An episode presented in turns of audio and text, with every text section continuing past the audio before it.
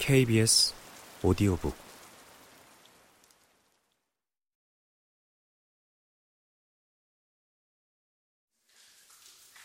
일단 등을 밀면서 마음을 가다듬었다. 그리고 아빠가 온탕에 들어갈 때 나도 따라 들어갔다. 어쩐 일이냐? 뜨거운 건 질색하는 녀석이. 벌써 온탕이 시원하다는 걸 아는 나이가 됐나? 아빠가 허허 웃자 눈가에 주름이 잔뜩 잡혔다. 하지만 나는 아빠를 따라 웃을 생각이 없었다. 아빠, 정말 아무 느낌 없어? 나는 아빠의 눈이 아닌 아빠의 구멍을 보며 말했다. 아, 이거?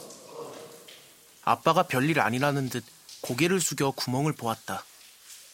그러자 아빠의 턱 밑에 주름이 여러 겹 잡혔다. 아빠도 알고 있었어? 응? 아빠가 다시 고개를 들어 나를 봤다. 나도 아빠의 눈을 봤다. 병원에는 가본 거야? 아니, 왜? 아프지 않으니까? 정말 아무렇지도 않아? 아무렇지도 않은 건 아니야. 그럼 시려. 시리다고? 구멍 사이로 휑하니 찬바람이 부는 기분이거든. 때때로 소름이 돋을 정도로 차디찬 바람. 지금도 시려? 지금은 온탕에 있으니 뜨뜻한데? 설마 구멍 때문에 죽지는 않겠지? 모르지? 아빠! 괜찮아. 지금까지 가슴에 구멍이 나서 죽었다는 사람 얘기는 못 들어봤잖아. 아빠가 또 허허 웃었다. 이번에는 따라 웃고 싶었지만 웃음이 나오지 않았다. 돌아오는 길에 아빠가 분식집에서 김밥과 라면을 사주었다. 마지막 남은 꼬투리를 씹으며 아빠에게 구멍이 생긴 이유를 물었다. 아빠는 잘 모르겠다고 했다. 그러고는 혼잣말처럼 꿈을 잃어서가 아닐까. 라고 중얼거렸다. 집에 오니 엄마가 불도 켜지 않은 채 어두운 거실에 앉아 있었다. 엄마의 뒷모습은 교과서에서 본 망부석 같았다. 아빠가 검은 비닐봉지 안에 김밥을 엄마에게 내밀었다. 엄마는 아무 말도 하지 않고 은박지를 찢어 김밥 꼬투리를 입에 넣었다. 조용한 거실에 엄마의 김밥 씹는 소리가 들렸다. 엄마가 두 개째 김밥을 집었을 때 아빠가 돌아서서 베란다로 나갔다. 내 방으로 들어와 침대에 누웠다.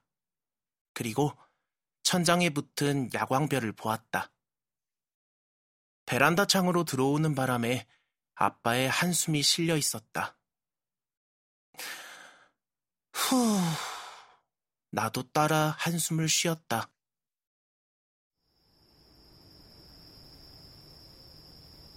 가슴이 위로 부풀었다가 아래로 쑥 내려갔다.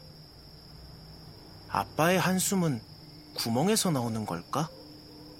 아님 구멍으로 빠져나가는 걸까? 어느 쪽이든 지금 아빠의 가슴은 시릴 것 같았다. 나는 눈을 감았다.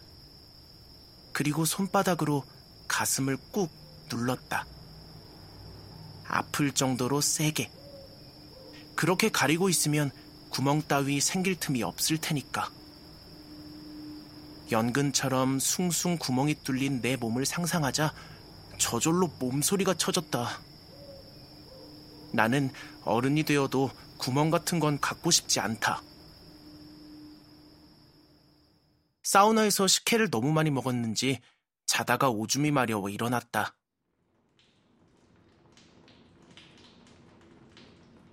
욕실에서 샤워하는 소리가 들렸다. 아빠는 소파에 누워 텔레비전을 보고 있으니 욕실에 있는 사람은 엄마였다.